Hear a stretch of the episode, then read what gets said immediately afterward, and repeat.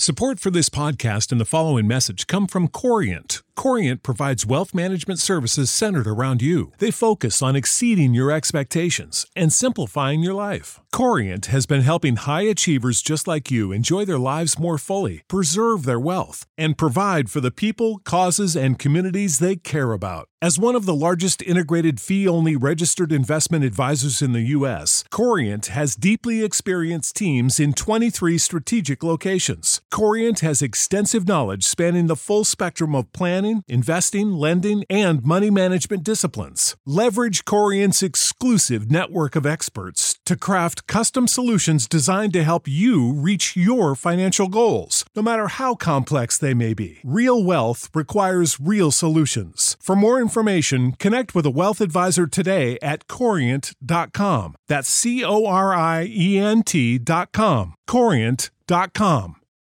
Without the ones like you, who work tirelessly to keep things running, everything would suddenly stop. Hospitals, factories, schools, and power plants, they all depend on you. No matter the weather, emergency, or time of day, you're the ones who get it done. At Grainger, we're here for you with professional grade industrial supplies. Count on real time product availability and fast delivery. Call clickgrainger.com or just stop by. Grainger for the ones who get it done. Happy Tuesday, I'm Isaac Signs, and I thank you for tuning in to another edition of the Pro Football Chase podcast. In today's episode, NFL defensive tackle Jerel Worthy and I recap Wild Card Weekend and preview the divisional round of the playoffs. We also break down all the recent head coach hirings.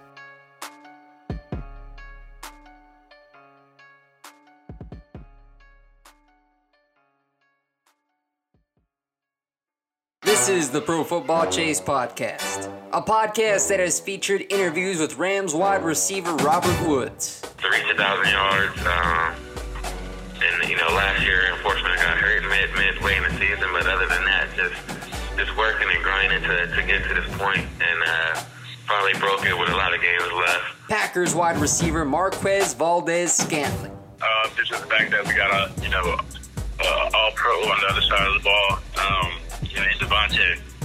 Um, so when you got a guy like that, you know, that's just going to get the main focus. Um, obviously, you know, people start to know my name a little bit after I made a few plays here and there. Broncos offensive guard Ronald Leary. It would either have to be a counter or a pin, pin and pull play when we get on the edge and run. Um, I think it's always impressive when big guys can, can get out that stance and move and hit somebody. So, And rising stars Dalton Risner, Charles Omenihu, and Jawan Williams.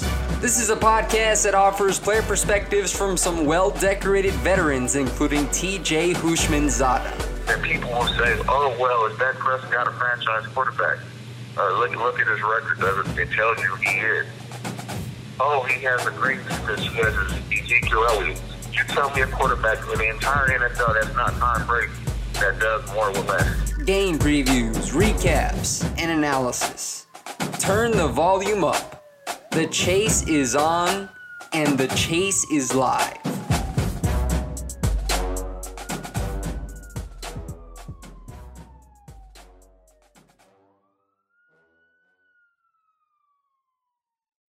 Good afternoon, everybody. Welcome into the Pro Football Chase podcast. It's Isaac Signs with you.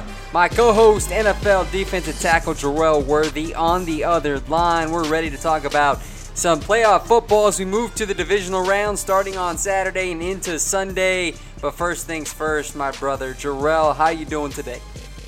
Man, I'm doing excellent, man. Um, so excited for this week uh, of games coming up. Um, it's a lot of different storylines, a lot of moving pieces going around in NFL, man. So I'm ready to dive in right in.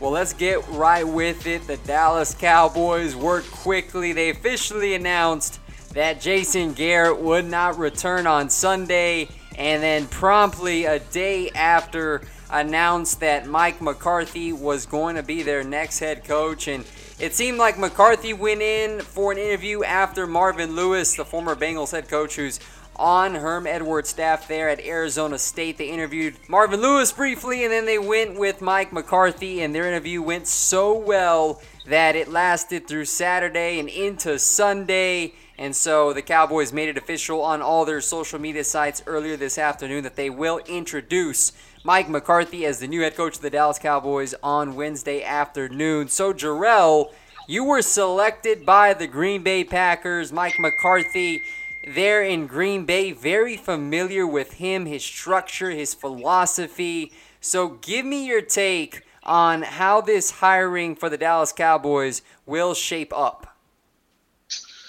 I personally think it's uh, it's an excellent hire for the Dallas Cowboys um, on a few reasons.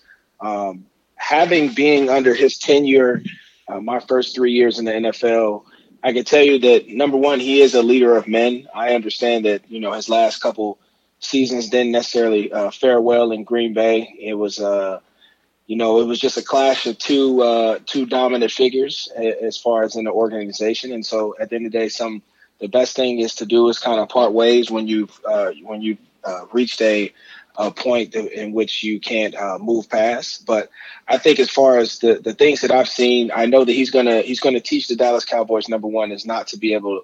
Uh, he's going to teach them not to be able to uh, to beat themselves. Uh, he's going to give them opportunities to be ahead in the game. He's going to come up with a philosophy that number one depends on the run first. I want to make that a point of emphasis because a lot of people uh, have a lot of criticism when it comes to uh, his last few years in Green Bay, thinking that he's a pass first uh, type of guy. When you have the two time MVP and arguably one of the best quarterbacks in the game, you know, as we've seen it before um, in situations like with in, Nor- in New Orleans uh, with Drew Brees, we've seen it in situations in New England with Tom Brady. When you have when you get into situations where you cannot run the football, you have to throw the ball 45, 50 times a game. And I think when the the Packers had their their uh, the most success that they had as far as uh, as far as going deep into the playoffs and even winning a Super Bowl, they had the running they had the running game uh, moving. They had Ryan Grant back there during their Super Bowl run, Eddie Lacy doing his Pro Bowl run, uh, James Stark uh, even uh, at some point in time, uh, rest in peace, they they were able to to have the services of of, uh, of Cedric Benson. And so, at the end of the day, Mike McCartney understands how important the run is in order to set up the big the big splash plays uh, that that you see downfield, the the deep balls that a lot of people like to cheer for for Aaron Rodgers throwing those on point. It's predicated off the run, um, having great play action pass and having uh, they're giving the illusion in which uh, you're you're going to run on on on odd plays, and and at the end of the day, it gave them opportunity to be successful. And I think Mike McCarthy is going to be able to do the same things with with Dak Prescott if, if Jerry Jones wants him to return, and uh, and giving the ball to Zeke a lot. Um, I think uh, to just piggyback off the things I've said, Dallas has the offensive line. They have everything that they need. They have the pass rushers. They have the defense uh, hiring uh, hiring Mike, Mike Nolan as their defensive coordinator with all this type of success that he had in New Orleans and and the, the growth and development of Demario Davis. I mean, he was already a great player before he got there, but the elevation in his play uh, during Mike Nolan's tenure there, it, it, just speaks volume to the impact that he's going to be able to have. And he comes into a group of young, talented linebackers already, uh, ready ready to to continue to make their splash on the game. And so I think at the end of the day, man, the right pieces are falling into place for the Dallas Cowboys. I saw something really interesting because they did a behind the scenes look at Mike McCarthy and what he was doing during this uh, 2019 season that he was off as a head coach. And he watched a lot of film, and I think uh, Tom Pelissero of NFL Network did this special with him. And Mike McCarthy said that he had actually watched a lot of tape on Dak Prescott and he recognized his strengths, you know, as a passer, not only in the pocket but outside the pocket, and identified some plays that would suit Prescott very well. And obviously, very intrigued by Dak Prescott, assuming that he does return as he's set for unrestricted free agency. But he also pointed out one play on film that he really fell in love with in a sense, and it was drawn up by Kellen Moore, who, by the way, he's interested in bringing back as his offensive coordinator. Now, Moore is also mulling the idea of taking the University of Washington's offensive coordinator job. So we don't know if he's going to return yet, but nonetheless, Mike McCarthy clearly had the Dallas Cowboys on his radar watching film. And so, as a Cowboy fan, I mean, I like the hire. You look at his record 125, 77, and 2, 13 seasons at the helm in Green Bay, Super Bowl champion in 2010.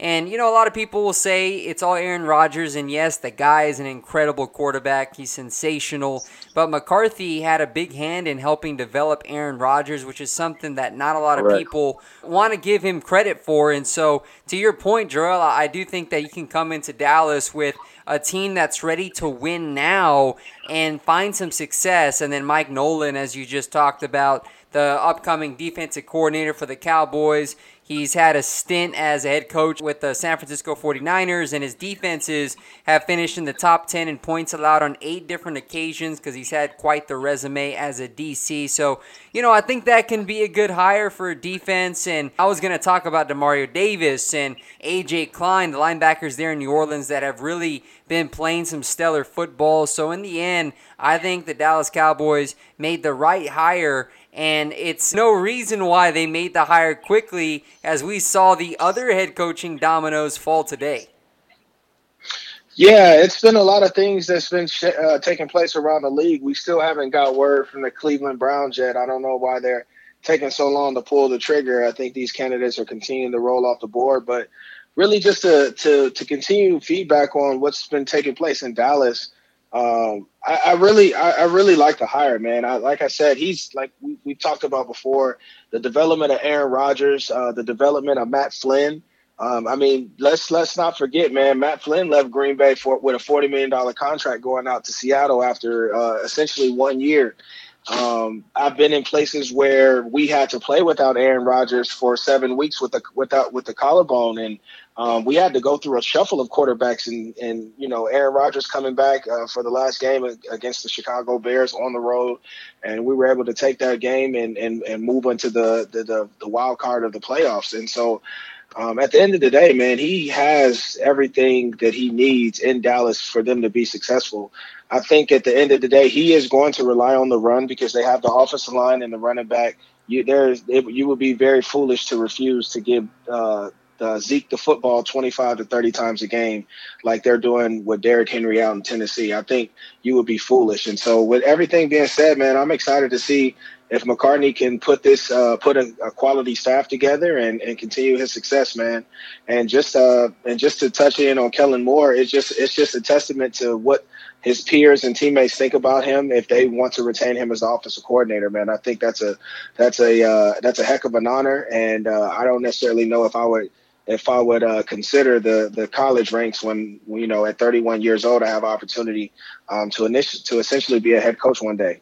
Yeah, and Kellen Moore, under his direction, the Dallas Cowboys, I mean, they finished top the charts in, in all categories on offense. They were number one in total offense, second in passing, five in rushing, and so they did find some success with Kellen Moore, young offensive mind, and as you just talked about, Jerel, I mean, he is a candidate that a lot of people believe can move up the ranks quickly, but nonetheless, I love the hire of Mike McCarthy. I think he's going to bring something that the Cowboys have lacked for so long, which is the discipline internally. Mike McCarthy is going to have his players ready on Sunday to play a game, which is something that we often saw under Garrett. The Cowboys came out and looked like they were still sleepwalking.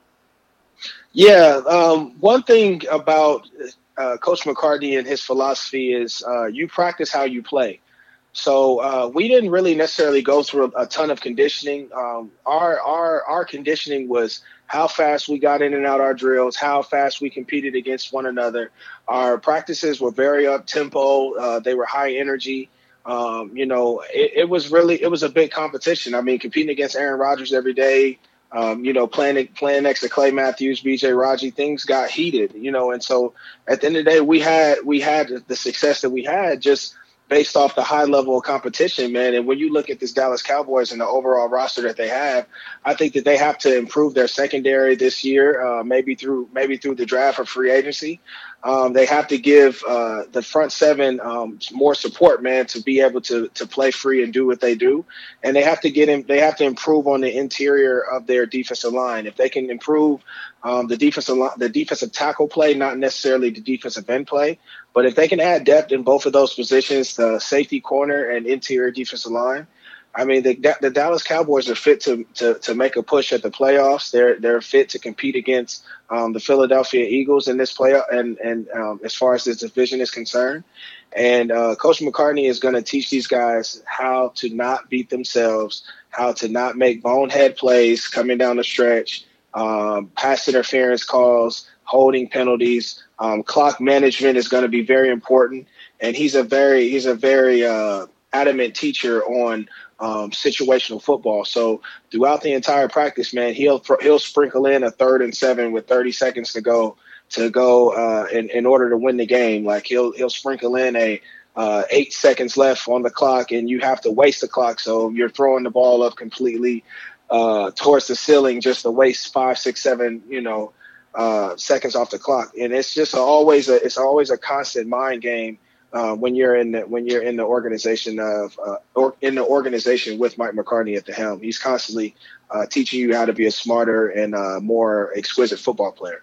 Well, you are not alone as one of his former players that are praising this hire. Saw James Jones on NFL Network was echoing the same sentiments, as well as Brett Favre, who played for Mike McCarthy for a while. He believes he's a good fit for the Dallas Cowboys and Dak Prescott. So we're going to see how this shakes up, but yes, plenty to talk about with the Dallas Cowboys over free agency. They do need to address the defensive side of the ball, of course, take care of the uncertain futures of Dak Prescott and Amari Cooper. But let's go ahead and move into another team that made their hire official today, Jerel. The Carolina Panthers hiring Baylor head coach Matt Rhule to become their next head coach. And Rhule who's been at Baylor the last couple seasons, has really turned around that program that was dealing with the major fallout of the Art Briles era and all the sexual misconduct that was going on. Rhule really just changed the entire culture there. He went 1 11 in 2017, 7 and 6 in 2018, and this year 11 and 3 and a bid in the Sugar Bowl. Now, of course, they lost to Georgia, but nonetheless, this guy has been on the NFL radar for the last couple of off seasons, interviewed for a job with the Jets, and nearly got that last year as well. But Jerel, the contract that Matt Rhule got from the Carolina Panthers, seven-year deal worth 60 million that with incentives could be worth up to 70 mil. So Jerel, your thoughts on them hiring a college head coach and giving them that much money? Yeah, I'm. I'm. I think. Um, what's the uh, the owner of the Carolina Panthers? Is David, Tepper? David Tepper. Yeah, David Tepper. Yeah. Um, I think you know, being a a hedge fund Wall Street type of guy, I think he's trying to push all his chips in on the table, and um, he's he's taking a swing at the fences with this one. I think at the end of the day, uh, Matt Rhule has proven to be a, a, leader of men. He's proven to be able to change programs into winning programs but these are kids we're talking about. You know, these are these are young adults. These aren't these aren't guys that are making you know the same exact amount of money that you are. They they you know these are guys that are that he's going to walk into a locker room uh, with guys that have similar contracts to what he's that and what he's to what he's uh, bringing home. And at the end of the day, he's going to have to be able to translate. I think you know, from my perspective, uh, the college game and the the NFL game is a lot different, man. It's it's it's more demanding. Um, it's strenuous. It's stressful, uh, mentally and physically. And so you're going to have to be able to to uh, uplift a, a, group of men that have essentially had a lot of success, but have been down over the last few years. And they're having to, re- and you're going to have to replace a voice in which everybody loved in the locker room. And so this is going to be a tough uh, battle for him. I don't think David Tepper needed to to empty the Brinks truck um, with with six years, seventy million. I don't necessarily think that that was that should have been the case. I understand that he possibly probably wanted to get a deal done before him having an opportunity to go up to the uh, to to interview for other teams. But I mean, at the end of the day, you know, we're talking about, you know, the we're talking about Baylor, and you know, we're talking about Temple. We're not talking about them competing for uh, BCS championships year in and year out, where where he's coming from. And I just think that there's a there's a bunch of uh, proven coordinators that could have had that could have, uh, you know, easily had an opportunity at this job, and um, I just don't necessarily think that this would be the right move for them. But at the end of the day, he's been proven to be a leader of men, and if he can have an opportunity to revamp this locker room, then more power to you. But I just think that with everything that's been taking place at some of these premier teams, teams that have been accustomed to winning, I just don't necessarily think that the uh, that the hires are, are justified for um, for the franchises that they are coming to replace. Yeah, this is a hire that is either going to make David Tepper look like a genius down the road or it's going to make him look like a completely idiotic owner for giving Matt Rhule this type of contract. When I was going to the University of Texas at Arlington, I was at a CVS right down campus. This was, this was probably about two, three years ago. And I was there shopping and I saw Matt Rhule there at Walgreens. And I, I was like, that's Matt Rhule from Baylor. So I went up to go talk to him and I introduced myself. Real cool guy, man. He's uh, got a good vibe, positive energy, respectful enough, you know, to carry a conversation with a college student that he had no clue who I was. So I'll always remember that moment. Cool guy. But as you said, Jerel, I mean, this is a whole nother ball game. You're talking about NFL, you're talking about veteran players that have been there for a long time, and I'm really intrigued to see what coordinators Matt Rhule is going to bring with him because I think that is going to dictate if he's going to set himself up for success or not. And now I did see one name that he was interested in as his offensive coordinator, Sean Ryan, the Texans quarterbacks coach. But here's my biggest question, and this is the question that a lot of people have about the Carolina Panthers, Jerel. It's the future of Cam Newton. Did they bring Matt Rhule on with the understanding that they're going to retain Newton, or did they bring on Rhule with the understanding that they were going to look to trade him and have Rhule identify the next signal caller? So that is a big dark cloud over Carolina right now. So it's going to be some interesting offseason scenarios for Matt Rhule, David Tepper, and the Carolina Panthers. Uh, yes, sir. I, I, I, I, I've always been a firm believer that, um, you know, when you're changing people at the helm, you have to have a guy, uh, you know, not a guy that's going to necessarily come in and steal the spotlight, but you have to have to have, to have a guy that's going to come in and motivate. Um, he's going to come in and empower people uh, that's around him, his staff. Um, not necessarily be the guy that's out front, but give give people responsibilities and give them a way to be able to earn their keep uh, within the organization. Um, I just think that with this uh, being said with Cam Newton, it's a tough situation because, you know, uh, David Tepper is going to have to make some key decisions moving forward as a as an owner, and these decisions uh, are going to basically define his uh, his career uh, to an extent because you know you're hiring a guy seven years, um, seventy million, or six years, seventy million. You're you're essentially um, out to to say that he's he's going to be there for a while, and um, you know this is this is technically three years less than what Jon Gruden got, and this is in that type of range as far as the money is concerned, and so when you look at when you look at the hire, you have to believe that David Tepper sees something in Matt Rhule in which we do not see, and he believes that he he has a he has a guy in, in mind that he can keep um, at the at his tenure for the next ten to fifteen years, and so. Um, this decision with Cam Newton is very important because you have a, a guy that's definitely been the, the face in the, the city um, of Charlotte, and I mean, he's been to a Super Bowl. He's won conference championship. He's he's been a league MVP. Uh, his uh, his philanthropy work and what he does around the city is is unmatched. And so we have um, you have a guy that necessarily speaks for an entire organization, and uh, it, it's going to be tough to part ways with a guy like that, especially a guy that's uh, that's not in his 40s yet and still has a lot of football left to play.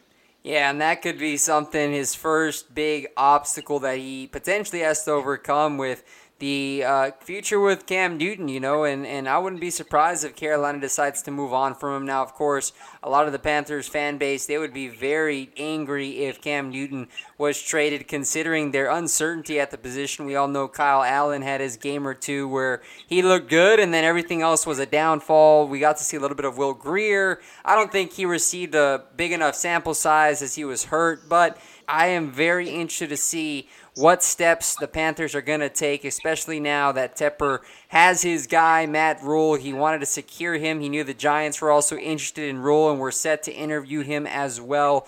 But let's go to the final hiring of today, at least the New York Giants.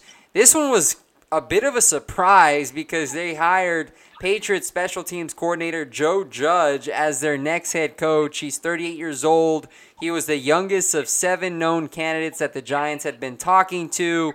He's been mentored by Nick Saban and Belichick. The word on the street about him is that he's considered a no nonsense guy who isn't afraid to ruffle feathers with players if necessary. And the Giants, too, under Dave Gettleman, they're looking to make a big time hire, understanding that they have not done a whole lot of winning. They're an NFL worst 12 and 36 since the start of the 2017 season. So, Jerel, I'm not sure if you're familiar with Joe Judge at all, but nonetheless, what's your take on this hire?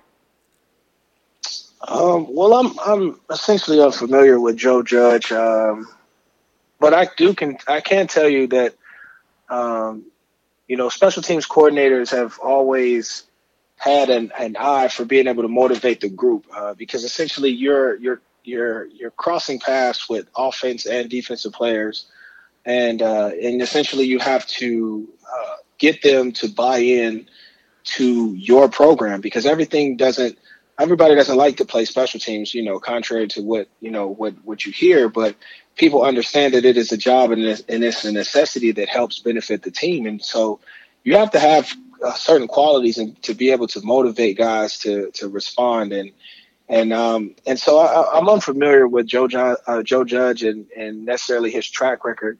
Um, you know, if you're looking at the position of the receiver, you you, you say that the Patriots haven't had um, you know a lot of success as you know a, a you know as a receiving corps this year, and uh, and Julian Edelman is his own man. So I think at the end of the day, uh, you know, what effect has he necessarily had at that position to where it gives you a lot of confidence moving forward? But, you know, a special teams coordinator, the Patriots have had one of the best special teams over the last five years alone. And so uh, they continue to pr- produce Pro Bowlers, uh, being uh, Matt Slater. And I just can, I, I definitely uh, tip my hat to guys that can be able to to affect the game each and every year like they do. And so uh, I'm interested to see what what what he can do uh, under the you know the the watch of, of David Gettleman, uh, just because of the simple fact that um, coming from a Belichick program, you know the the necessities in order to win, and so I think it's been tough for a lot of coordinators that have taken place uh, that have taken the step outside of New England. But I think for a guy that's been able to flow back and forth between um, different types of players, being a special teams coordinator, I mean, there's a there's a chance that he has a um, he he has an opportunity to to really impact this team. And with them being so youthful, I think at the at this point in time now, there's going to be a lot of guys that buy in. Yeah, and as I mentioned, I mean the fact that he was a special teams assistant at Alabama from 2009 to 2011. So you're talking about going from one iconic head coach in Saban to now working with Bill Belichick from 2002 up to the 2019 season. So he's been around the game and around those two successful head coaches. So who knows what he can bring to the table? Obviously, the Giants were sold enough on him to make him their head coach at 38 years old. But of course, everybody talks about John Harbaugh model as he too was a special teams coordinator before becoming a head coach. And so there's that comparison. Of course, John Harbaugh has been one of the best head coaches in the NFL. So that's kind of a lofty standard for Joe Judge. But the Giants fans are hopeful that this guy can finally come in and change the culture along with Dave Gettleman, who at this point is fighting for his job, considering his poor track record of hiring Pat Shurmur. He knows he needs to have a home run hire, so Joe Judge is the guy in the Big Apple. But as you talked about, Jerel, the Browns, on the other hand, they're the only team that have not hired a head coach. They're going to interview Jim Schwartz, the Eagles DC, tomorrow. Kevin Stefanski, the Vikings OC, on Thursday, and Patriots offensive coordinator Josh McDaniels on Friday. They've already interviewed Eric Bieniemy, Brian Daboll, Greg Roman, and 49ers DC Robert Saleh. So, uh, according to uh, Adam Schefter, the Browns hope to make a hire by Saturday. Of those candidates, real quickly, Jerel, which of those do you think would be the best fit for Cleveland? Um, I personally would like. I personally like the Eric. Uh, how do you say his last name? Bieniemy. Uh. Uh, Bieniemy. Yeah, Bieniemy. I just don't ever want to uh, mispronounce uh, I got you, man. Name, I got you. Um, but what I've been able to see out of the Kansas City offense is creativity, um, explosiveness, uh, change of pace, and uh, there, like I've said, I've mentioned this several times before. There's there is something to be said when uh, week in and week out there are different co- there are different guys you see uh, headlining the stat sheet, and that eh, that is a compliment to the offensive coordinator. That's a compliment to being able to spread the football around with Patrick Mahomes and believing in every horse that you have in the stable. And I just I think that's a testament to him having faith and Andy Reid having faith in each other. And so I, am I'm really I'm really excited to see uh, what he would be able to do with the with the Odell Beckham Jr., uh, Nick Chubb. Um, they've had uh, Kareem Hunt, um, Jarvis Landry, um, and and just a plethora of guys in that regard. I just I think it would be very exciting to see if he if you know with having these guys at his disposal, would he be able to bring that same creativity that he does uh, that he did to uh, Kansas City? Yeah, for me, I think the guy that most intrigues me if I'm the Cleveland Browns, it's Ravens offensive coordinator Greg Roman for what he's been able to do for that Ravens offense constructed by Lamar Jackson, talking about the smash mouth football, Mark Ingram, Gus Edwards, the fantastic usage of all the tight ends they have, Mark Andrews, Hayden Hurst, and Nick Boyle. So and plus, at the same time, Joe, you get to weaken a divisional rival if they would hire Greg Roman as their head coach. And I think with all the talent they have there in Cleveland, he could make some magic work for those Browns fans. But we'll see where they go this weekend and when they officially make the hiring that they desire. But let's go ahead and briefly recap the wild card round so we can preview the divisional round, Jerel. So I know we always like to do the offensive player of the week and defensive player of the week, so we're going to do it, but we're going to do it playoff edition of it. Offensive standout player of the wild card round, Jerel.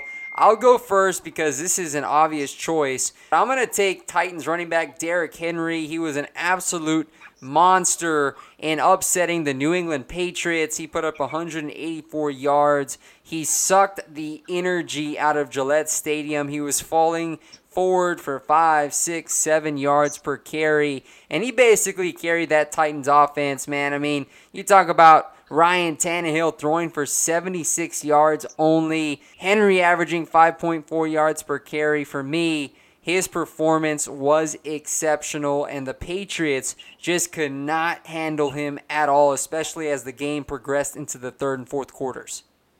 Yeah, I think um, Isaac, it was uh, it was definitely a, a, sight to behold, man. When you saw the consistency that he had each and every play, um, you could just tell that he was just he was just wearing down the uh, the New England Patriots, man. And and Vrabel knows uh, th- the, in those types of games in these type of situations, this is what you have to have in order to be successful. You have to be able to run the football to melt the clock you have to be able to coach well, which he was able to do against the New England Patriots and, and the situation that he had as well. But I think if I'm going to go uh, with an offensive player of the week, um, offensive player of the week is going to be Deshaun, Deshaun Watson and uh, what he was able to do against the Buffalo Bills. Um, when you look at how the, the game was going, uh, and you saw the the comeback and you saw the rise and the and the enthusiasm that the Texans players showed. Uh, J.J. Watt getting a sack, uh, Whitney Mercilus coming around, getting a sack, getting a big hit. Uh, you just kind of felt that uh, it was going to be this type of game. And once Deshaun Watson started to take some things into his hands, I mean, averaging almost four yards a carry, um, having a touchdown, um, going 20 for 25, 247 yards and a touchdown. I mean, and especially that last hit, man, where you got two guys coming at you from both angles and uh, you essentially get sandwiched and still have enough core strength to spin out of there and look downfield to complete a pass, man, to a former Bills player in Taiwan Jones. And so, uh, I mean, it's it was some it was some exciting things to see. And, uh, and so Deshaun Watson is, is my offensive player of the week. Although Derrick Henry being a guy that continued to to to impress, and um, he definitely displayed a, a heck of a game as well. Yeah, Deshaun Watson is a good pick as well, and you know, the Texans were down at the half. They were blanked again, and everybody started saying, here we go again. Typical Texans getting blown out in the wild card round on their home turf. But he flipped a switch on in the second half, and he did it without Will Fuller again, who's one of his biggest down the field threats. And yeah, that play was incredible. What he was able to evade those defenders, get it off to Taiwan Jones, and he showed some resiliency. And again, it's in his DNA. We saw him do that at Clemson and when he won the national title against Alabama. So Deshaun Watson, he had a phenomenal performance, especially down the stretch. But let's go ahead and talk about the defensive side of the ball, Jerel. Let's talk about our standout player of the wild card round. I'm going to give it to a player that's flown under the radar that not a lot of people have been talking about, obviously. But how about Seahawks safety Bradley McDougald? This defense was stout against the Eagles on Sunday. Of course, Carson Wentz went down with a concussion. But nonetheless, Seattle, you got to give them credit. They limited the Eagles to 282 total yards of offense, and they came away with seven sacks. McDougald was one of those sacks accounted for that, but he finished the game with 11 tackles, 8 solo, 1 sack, 2.5 tackles for loss, and 1 quarterback hit. And a lot of people do not give this guy the credit he deserves. I mean, we know Earl Thomas left Seattle last off season, but McDougald has really done a solid job of solidifying Ken Norton's defense on the back end, and he came ready to play against the Philadelphia Eagles on Sunday afternoon. Yeah, I think uh, uh, the Eagles, the Eagles Seahawks game, I think, you know, you kind of knew how things were going to shape up. You, you were hoping that Doug Pederson had a, uh, a little bit of magic left in his pocket um, as far as uh, the quarterback play and, you know, being able to draw out the right play to get in the end zone uh, one more time. Um, I mean, tip. I, I want to tip my hat off, man, uh, to Josh McCown being able to step in there and and literally, you know, 17 years in the league and you know, and first time playing in your first playoff game I mean, it just it just says a lot to you know uh, uh, as far as how humble he is as a person. Um, as you can see, obviously after the game. Um, but you know, it's just a testament to you know. I just want to make a shout out to him as well, man. It's just uh, it's crazy. 17 years and and playing in your first playoff game. That's unbelievable. Uh, but um, but my defensive player, I think uh, if I had to to have a defensive player, I wanted I actually want to split this up um, because they're both teammates. They both essentially had uh, similar uh, statistics, but I'm going to go with Danielle Hunter and Everson Griffen out of the uh, from the Minnesota Vikings. Danielle Hunter having five tackles, um, a sack and a half, one forced fumble, three quarterback hits, and and Everson Griffen having three tackles, uh, a sack and a half, as and as well as three quarterback hits. These guys were uh, ferocious in their in their pursuit to Drew Brees and and the impact that they had on the game, being able to stop not only uh, the passing game and interrupting the passes, but as well as being disruptive in the running game, the stretch plays, the tosses outside, um, creating uh, negative yardage for for the New Orleans Saints. And so, man, that's this is the type of performances that you have to have when you're going up against Hall of Fame type of quarterbacks with Hall of Fame coaches and uh, the system and everything at their disposal. And so, I just want to tip my hat off to those guys in the trenches for being able to to to push through and and having hell of a games, man. They, they're going to continue to to need that moving forward. Vikings over the Saints in overtime 26 20. Both those guys playing a big time role in that, shutting down the Saints offense, keeping them in check. But Danielle Hunter, that's a guy that had 14 and a half sacks in the regular season, and then he came through with that strip sack on Drew Brees when they were moving the ball late in the second half. So those two guys played very well for Minnesota and Mike Zimmer. Let's go ahead and turn the page, Jerel, and let's go ahead and discuss the NFL divisional round playoff matches that are going to start on Saturday again. We got the 6 seed Vikings taking on the number 1 seeded 49ers. 4:35 p.m. Eastern Time on NBC.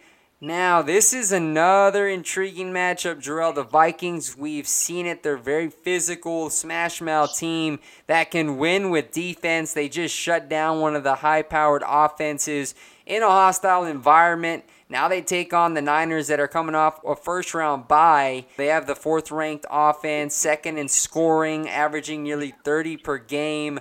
So when you take a look at this matchup, Jerel, what are you looking to watch? Uh, well, initially, I'm, I'm going to be looking at the offensive line play of the Minnesota Vikings. Um, can they be dominant against this this ferocious front four and the and, and with the San Francisco 49ers. I'm looking to see if they if they can have an uh, an impact with Kyle Rudolph if he can have a similar impact that he had against New Orleans as far as able uh, the play action pass, the downfield throws, the moving the chains. uh, setting up uh, Dalvin Cook to be able to to to convert on those third and shorts, and having an opportunity to to put Kirk Cousins in in some some good uh, good and comfortable situations. We know that when you're going up against a ferocious defensive line uh, and you have a secondary that's able to cover, um, I think Kwon Alexander is Kwon Alexander is going to be activated this week. You're adding their 49ers are adding in a Pro Bowl linebacker to an already stout defense. It's you have everything is not going to be working in your favor, but I think if if Kirk Cousins has an opportunity to come in with the same poise and the same uh, uh, persistence that he had against the New Orleans Saints, it's going to give them a hell of an opportunity to be able to make some plays against this 49ers team. And Everson Griffen and uh, Everson Griffen and Danielle Hunter have to be able to repeat the same the same style of play in order for this team to be successful. And I'm going to be looking for Linval Joseph to be able to come and make some impact as well because they need the big fella up front as well. It's going to be an entertaining watch with Joe Staley and Mike McGlinchey going up against Griffen and Danielle Hunter. That's good on good right there. And so, you know, Kyle Shanahan's going to be ready with his play calls, getting the ball out of Jimmy Garoppolo's hands quickly, whether it's out in the flats with the bevy of running backs they use. Talk about Tevin Coleman, Raheem Mostert, Matt Breida. When it comes to picking this game, I am very tempted to go with the Vikings because I really like what I saw. And Kirk Cousins, man, how about that? Breaking the streak of not winning the big time games. He comes through in the clutch for the Vikings, made some big throws in the fourth quarter, including that big bomb to Adam Thielen and then the game winner to Kyle Rudolph, the 50 50 jump ball in the corner of the end zone. I think they have some momentum with them. However, I'm going to take the Niners to win. They're well rested. You mentioned Kwon Alexander, which is going to be huge to get him back on the field. And I'm just talking about that front seven of DeForest Buckner, Arik Armstead, and you're looking at what Fred Warner has been able to do alongside that linebacking corps, Richard Sherman, an all pro type of year. So I'm going to take the Niners to win a very tight game, 27 to 23. I think this one comes down to the wire, but the difference is San Francisco's defense, and I think playing on their home field is going to give them that slight edge. Man, I'm actually going to oppose you at this point. I think when you get a big win against a team like New Orleans, you get a uh, you get a team that uh, off your off your back that you guys have been going at it over the last couple seasons, and you put them behind you. You solely can focus now on your type of football and your brand of football. I think you they have the belief that they have an opportunity to win a big game. I don't necessarily think that uh, being out west in Santa Clara is going to be as loud as being in a dome in New Orleans.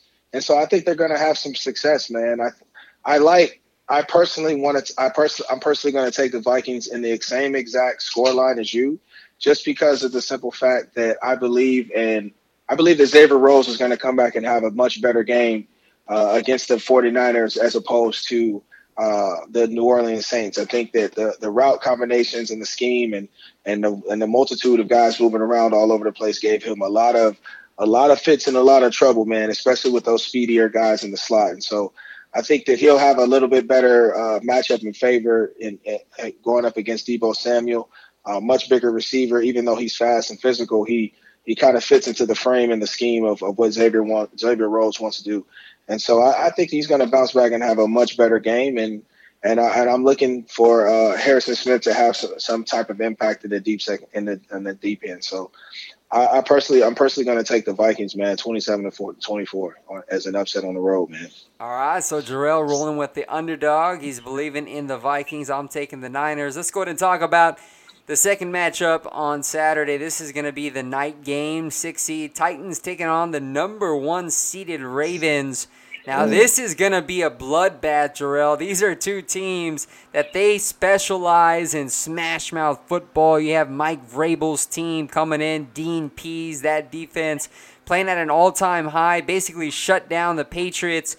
And then the Ravens, who we've seen it all season long, under Don Wink Martindale, who was considered for the Giants head coaching job, and he looks like he's going to stay in Baltimore. But he has put out an angry unit led by Brandon Williams up front, Earl Thomas solidifying the back end, Marlon Humphrey, and Marcus Peters. I am looking forward to seeing the battle in the trenches, Tennessee's offensive line go up against Baltimore's D line, who have been very stingy against the run. And we all know that Derrick Henry is their bread and butter.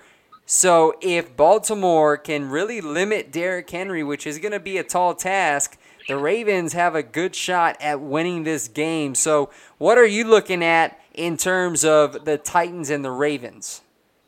Uh, well, I think for me, it would be uh, can the secondary hold up in those scramble like situations? I think when when you know everything is going to be on Lamar Jackson, when all eyes are on Lamar Jackson, it's going to be very important for these cornerbacks and uh, of the Tennessee Titans to plaster to their man and and not necessarily get caught up in the glitz and glamour. I think as coaches, you're going to have opportunities to to make a, a big emphasis on the the style of play and, and the guy that we want to focus on this week. But if you're a defensive back in the secondary, your eyes is always going to be on your on your man. If you're in a zone, you got to plaster to the man in your zone. I think if they can eliminate the the the big plays, the big explosive plays when Lamar Jackson scrambles around, then they can they'll have an opportunity in the game uh, to make some plays of their own.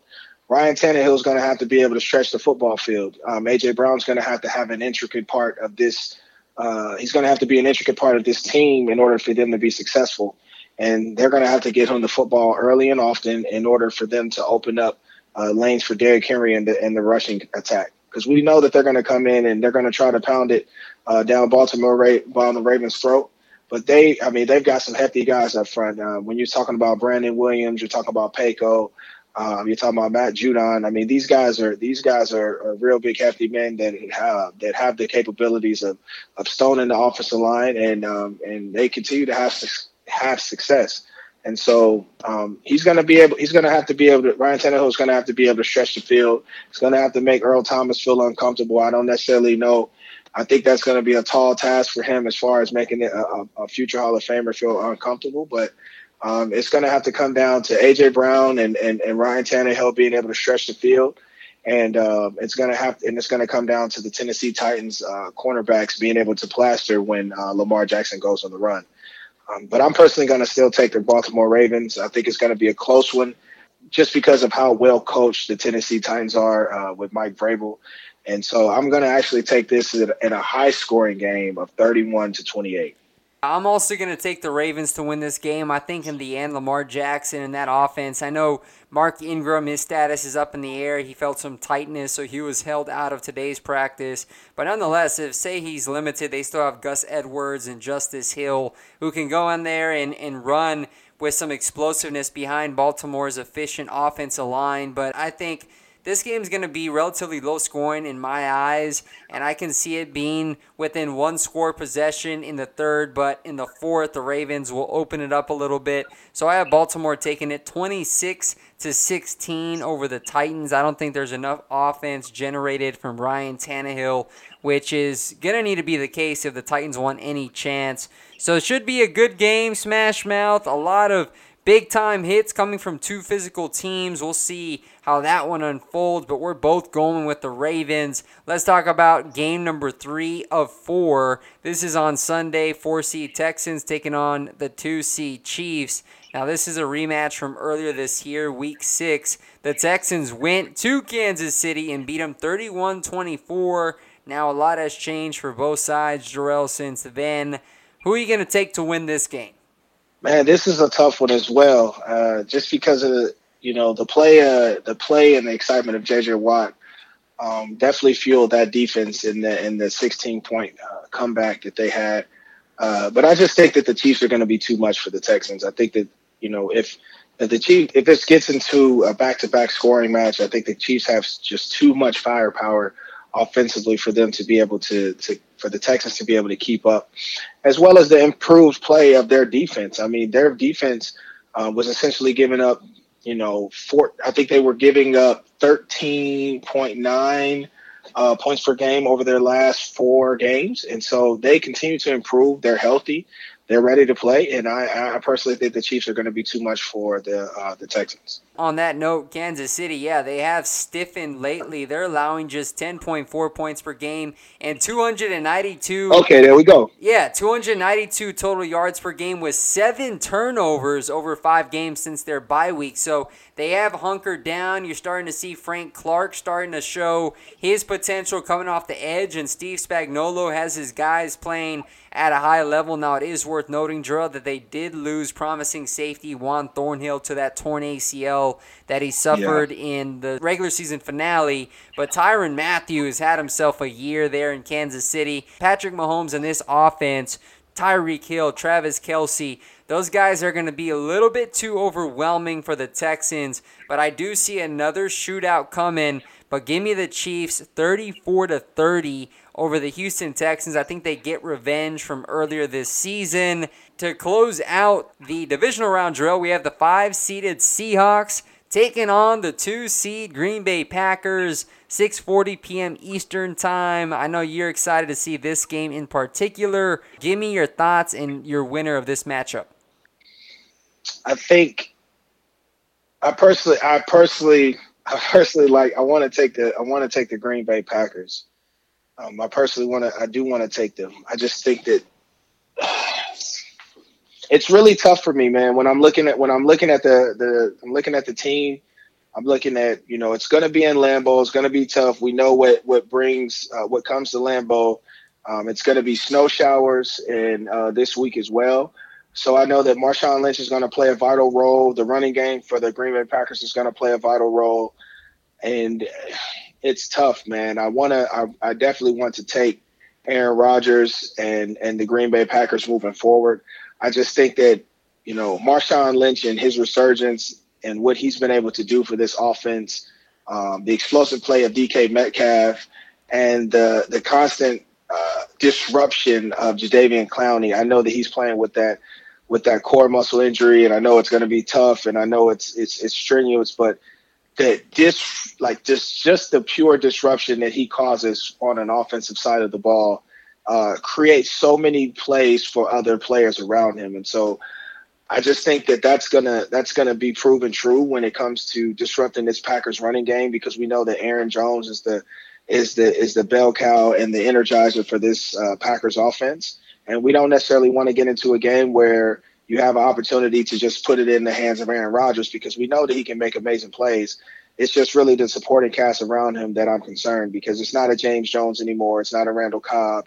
It's not a Jordy Nelson. It's really Devon. It's really Davante Adams, and he's had he's had a he's had a plethora of guys that have had success under him, but just not at the levels it's it's it's take uh, it takes to to win a Super Bowl. And so I think Aaron Jones is going to have to to be a vital part of their success in order for them to uh, to be even in this game because I think the Seahawks are going to come in. They're going to be hungry, having a game that I already uh, won uh, the week before, and so I think it's going to be a close game with Seattle uh, pulling the upset, uh, twenty-seven to twenty-four.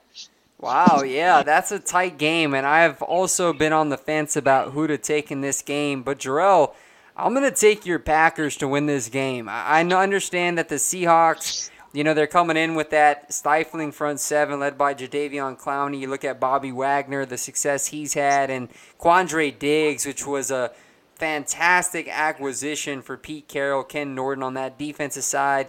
But I really believe, Jerel, that Aaron Jones is going to be the story for Green Bay on Sunday. He has already emerged as a breakout star in Green Bay's offense. He rushed for over 1,000 yards, 16 rushing touchdowns. And then you look at Davante Adams, and if you were watching the Eagles game, Josh McCown was picking them apart at times down the stretch.